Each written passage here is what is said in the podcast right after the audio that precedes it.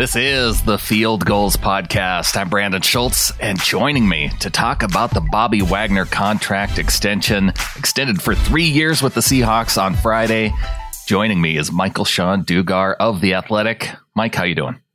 I'm good. I don't have $54 million, but, you know, relatively speaking, I'm good. $54 million over three years. Uh, there's, I feel like there's some significance that goes along with that, that 54 million number. I, I just can't put my finger on it. Yeah, you know, I don't know either. Maybe no, it can't be his jersey number. Oh yeah, of course it right. is, right? It's perfect. I, I kind of feel like that's a baller move, right? Like, how about you just pay me my jersey number? You know, and they're like, well, over over four years, right? No, no, three. Well, uh, thankfully, Russell Wilson didn't go in with that mindset. and we might be talking billions if uh, if Russell's going uh, with with number three. Yeah. Oh, no kidding. The the the way the the value of the company since he's been the quarterback, I'm sure it's just exponentially more valuable. So, what was your reaction when you saw Bobby Wagner signed his contract extension? We had kind of heard whispers that it was going to come pretty soon with the start of training camp. KJ was at the podium earlier, uh, just yesterday to kick off training camp, and he kind of hinted at that, that they were really close to having something done. So, what was your reaction when you saw it come through? Yeah, and then in addition to that, Russell said, you know, on the podium today that, you know, he's confident that something's going to get done. I mean, like Russell's confident in everything. So, like, you got to take it with a grain of salt. But, like, the combination of Russell being confident openly and, like, even KJ, you know, being confident, you kind of felt like, all right, this is going to get done here pretty soon. And then, you know, Bobby shows up the first day in a sweatsuit with no team logos on it. Like, he flipped the team hoodie inside out which kind of felt like a weird move. I almost felt like a protest in a way. It kind of reminded me of when the uh, the Clippers, after that Donald Sterling thing, I think they warmed up with their uniforms flipped inside out, I believe. Right. So that felt like a weird move from Bobby. But then, you know, Pete says, Oh, we're going to talk to him. Next day, he comes in, you know, cleats, helmet, sweats, jersey. Kind of felt like, all right, they reached the middle ground, like, hey, you know, give us some good optics. We'll get this thing done.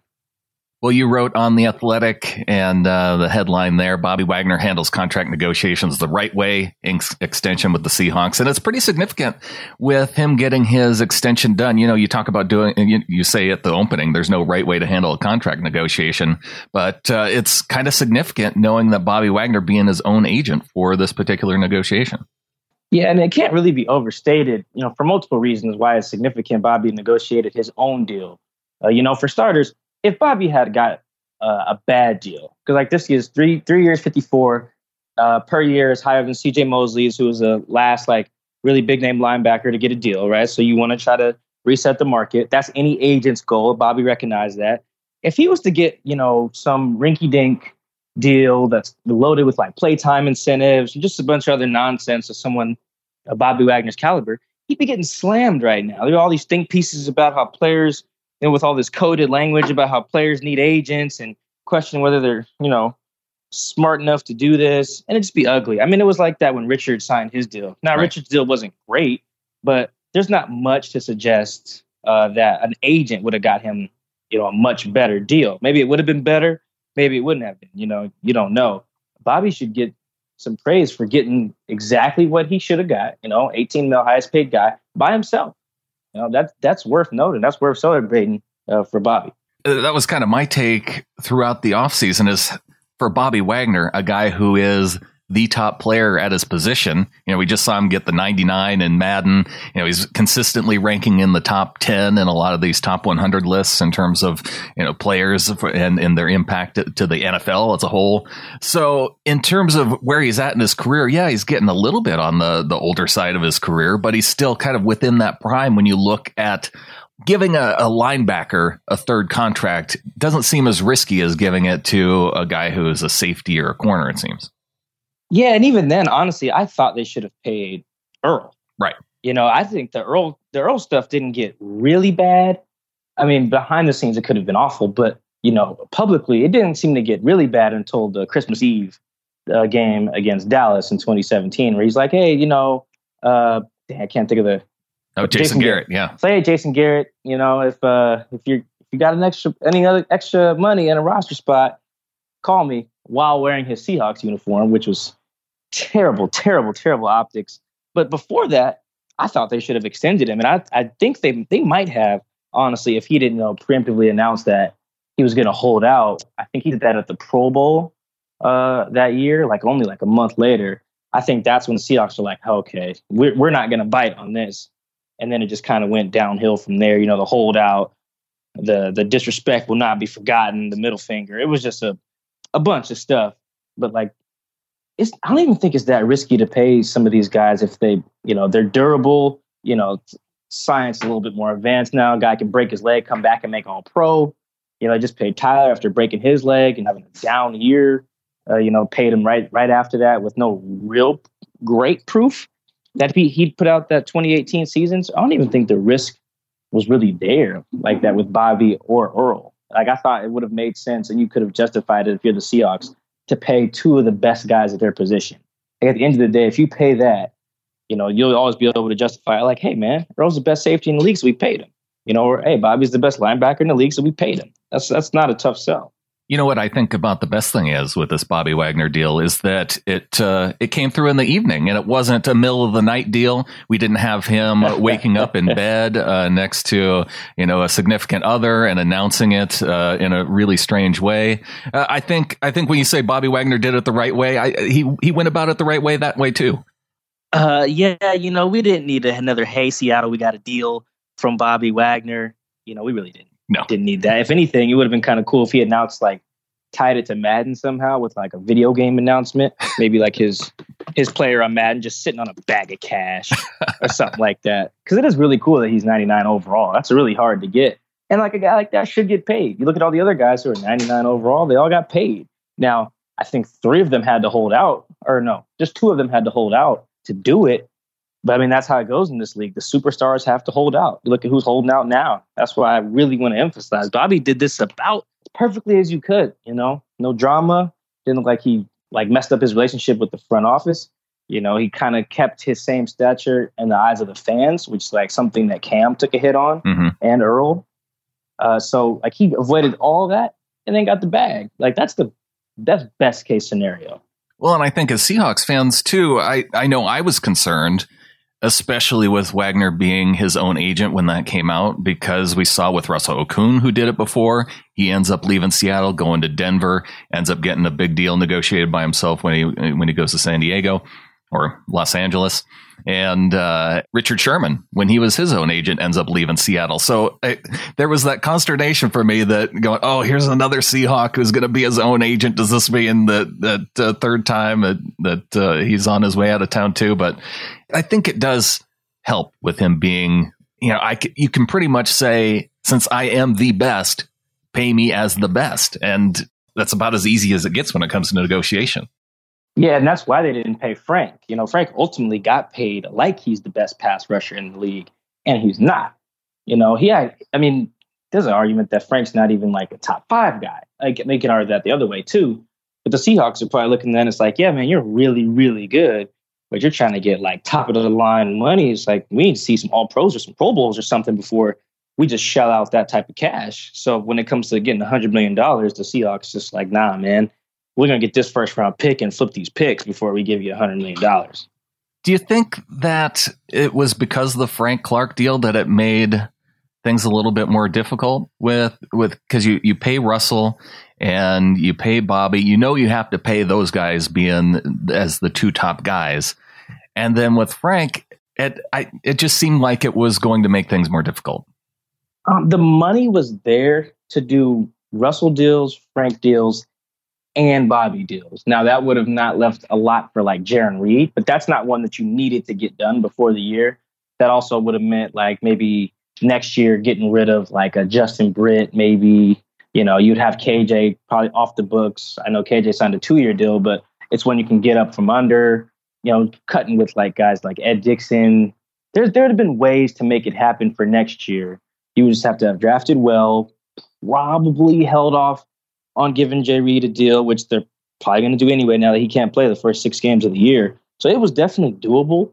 Uh, the team would probably want you to think it wasn't to make them look a little better because, you know, a lot of people are like team friendly there and want to like root for team and say players are too expensive. That's why they don't get paid. But the, the money was there. it just got too expensive with Frank. Frank's in their mind was not a hundred million dollar guy. You know, I think he's what like the fourth highest paid defender now or something like that. Like he he was great, but I don't think they saw him in that light. For Bobby Wagner and kind of the the way he went about things, it was relatively drama free overall, right? Do you think the fact that he didn't have an agent contributed to, to that, or the contrast between Russell Wilson's negotiation and Bobby Wagner's negotiation and how it played out in the media, I think it, it, there's a big contrast there. Yeah, have, not having an agent definitely helps you mitigate leaks. Definitely does. I wrote a story actually when the first big Russell leak happened. I think it was on the Cowherd one that Russell wants to go to New York because Ciara wants to go to New York and Seattle's too small of a market, all that stuff. I wrote a, a story right after that. I talked to some some league people, some insiders, some agents, just about how the nature of the offseason league business goes. And yeah, a lot of it is agents. They want pub for their clients, so they'll call Rapoport or something like that. You know, there's there's ways to get your client in the news, and they know how that works. They know it's a good negotiating tactic if your uh, your conversations stall.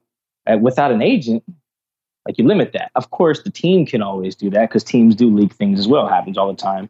You know, they do a you scratch my back, you know, I'll scratch yours type of thing with the national guys. That happens, nature of the business. But when Bobby doesn't have an agent, uh, keeping everything to himself, you know, for the most part, still, you know, confiding in people close to him. Uh, yeah, it definitely mitigates the leaks and makes it a little less dramatic. I mean, you can still not have an agent and be very dramatic, you know, like Richard Sherman. Uh, but sure. Bobby, again, did it the right way on all fronts. Well, and it just kind of depends, I think, how you want to go about using the media to your benefit or you know to your detriment if it if it ends up working out that way. And it just seems to me that Bobby's kind of a no drama type of guy. Yeah, for the most part, I think I have a quote in my piece today that's like he specifically said, "I don't want this to be a a big dramatic affair. So just let's just let's just move on. I'm gonna get a deal done, or I'm not, and I don't want to do a bunch of talking about it." And he didn't, and you know, got it done. Like it, and it helps that Pete doesn't want to either. Pete hates talking about that stuff and contracts and like how the talks are going. He hates doing that. Because I mean, that is his wheelhouse, but not really. You know, that's Schneider. That's their salary cap guy. That's Jody Allen now to some degree. So, but Pete's the guy who's got to get pushed in front of the microphones, and he doesn't like doing it because it's super awkward, doesn't have a ton of control. So that element of it too is important. Bobby doesn't want to talk about it, neither does Pete. So they didn't. Well, the three-year extension for Bobby Wagner again, fifty-four million dollars, over forty million guaranteed. It means that he's going to be in Seattle through about 2022, and with uh, almost 600 solo tackles on the books. I think we can pretty much count on Bobby Wagner being the leading uh, Seahawks tackler by the time his career in Seattle is done. Of course, uh, has a chance to to add to the five-time Pro Bowler that he is, a four-time All-Pro. I'm I'm looking forward to many more years of Bobby Wagner ahead. Yeah, it doesn't sound like there's any signs of him slowing down either. Too like Bobby keeps getting better. Like he keeps wanting to challenge himself and find new ways to train. Like I I know the guy who trains him up here in Bellevue, and one of the things he really likes about uh, the trainer is that every year he tries he finds a new way to make Bobby better because he can get real stagnant. I think that was actually the problem with the Seahawks strength and conditioning staff, which is why they all got canned, is mm. because they weren't finding new ways for like guys to to get better. You know, after like eight years, KJ's like, look, man, I, I got this stuff already. We've been doing it. I'm not saying that he actually said that, but those type of things. You know, similar to how uh, Richard Sherman claimed that Pete's message gets stale with the veteran players. It's kind of similar with strength and conditioning. It's like, look, man, I need to get better. I'm in like year seven, eight, six, whatever. Like, what what, what new stuff you got for me? So like, he stays in great shape. He's always like adding to his game. Like, you look at his pass coverage numbers. Like the last few years, they keep getting better. Doesn't miss tackles. You know, and it's it's the intangible stuff too. Like Bobby's a leader the defense doesn't have a ton of them across the entire like defense. The position groups have theirs. They only have Bradley. Uh, they had Jay Reed. They had Frank. You know, but like when Bobby speaks, everybody listens, whether you're a corner, or safety, or a defensive tackle, right? And that's that that's value. You should have to pay for that, and the Seahawks just did. Hey, they still have Jay Reed, man. Come on, Mike. He's going to be out for six games, but they still they still got him on the team. That's true. The six weeks though, I don't think he can even be around. Like I think he just has to like kick rocks and like, you know, go to Maui or something like that and watch the game. So that's gonna be it's to be tough. But I think a, a, player the other day told me, I can't remember if it was Quentin Jefferson or Naz Jones, was like, look, you know, the leader was Jay Reed, but we have other guys who can. It just happened to be him the last few years, we're we're capable. You know, they sounded real confident that they can manage without him. We'll see. But yeah, they they at least in their room, they are pretty confident that they won't miss a beat. So you were there for Reed's comments on the podium. What was your reaction to to him being up there? Uh, it was r- real brief. I mean, I'm glad they you know, tossed him up there and had him do it. I think it's really, I mean, I can see why he didn't want to talk about the details of the situation, just saying that he disagrees with the NFL's decision based on the facts. Now, when you read the police report, uh, you know, like it's very clear, like her recollection and the witnesses, uh, you know, the police statements, the photos, like the pictures of uh, the door that he allegedly broke down, you know, in their in this alleged domestic dispute, like her facts are there, or at least her her recollection of it. You know, so it yeah, it would be nice to to hear Jarran's. Obviously, I know his lawyer was like, "Look, man, don't say nothing." Probably, I mean, he did in the police report, uh, but I think it would it might do him some some good. I think maybe possibly it's tricky because right now when suspension came, it's one of those rare scenarios where people are pointing to the league instead of like focusing on like the uh, alleged guy as like a domestic, uh, a vic- not a victim, but like a domestic abuser. You know, yeah. Jarran, at least to my knowledge, hasn't really been hit with that label as someone like Frank was, like Kareem Hunt just got. Uh, you know, obviously Ray Rice, Greg Hardy, the guy in San Francisco, can't remember Reuben Foster. Uh, I want to say like those guys got all got hit with the label pretty quick. Like, oh, you are a domestic abuser. We don't like you. Go away. Whereas like Jarran Reed's like, ah, it was two years ago. We don't. What's up with the timing when it, the focus easily could be the information in the police report, and that could get spun in an entirely different way. The team could view him differently. Uh, so there was a lot going on when he was at the podium. That was what I was really thinking. Like, man, he's very fortunate actually that one, he wasn't arrested or charged, and that two, you know, he doesn't have that domestic abuser label when there's just as much information as there is in some of these other cases, minus, you know, video. Like, but there, even then, there's some photos in there uh, from like the girl alleging like she, you know, got bruised up when he dragged her across the floor. Uh, so I think there was a lot, again, a lot going on with the Jarran Reed situation, but you know, the fact that we're not talking about domestic violence really, we're talking about the inconsistencies of the league's disciplinary actions is kind of a win for Seattle. It's kind of gross to say, but like you get where I'm going with it. Oh yeah, it, it's a win for Jarran for sure. Uh, yeah, and now definitely a win for Jarran Reed too. Yeah.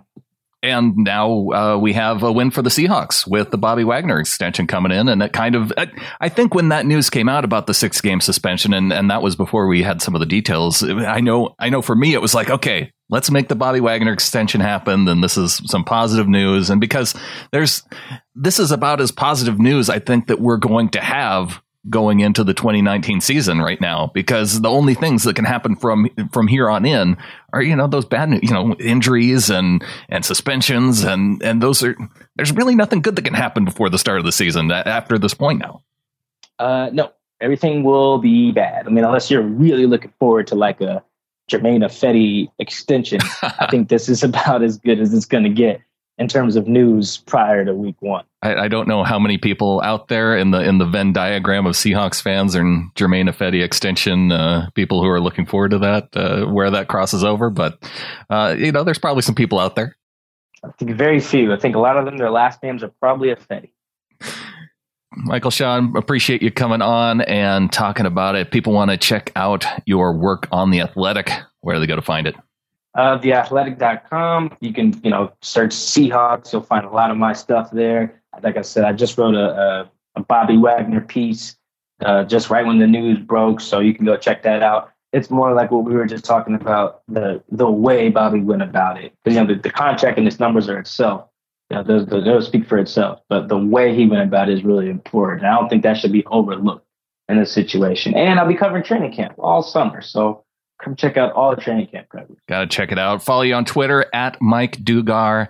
Check out the Seahawks Man to Man podcast and also check out fieldgulls.com. Kenneth Arthur has a piece talking about the win win situation that John Schneider struck with the Bobby Wagner contract extension.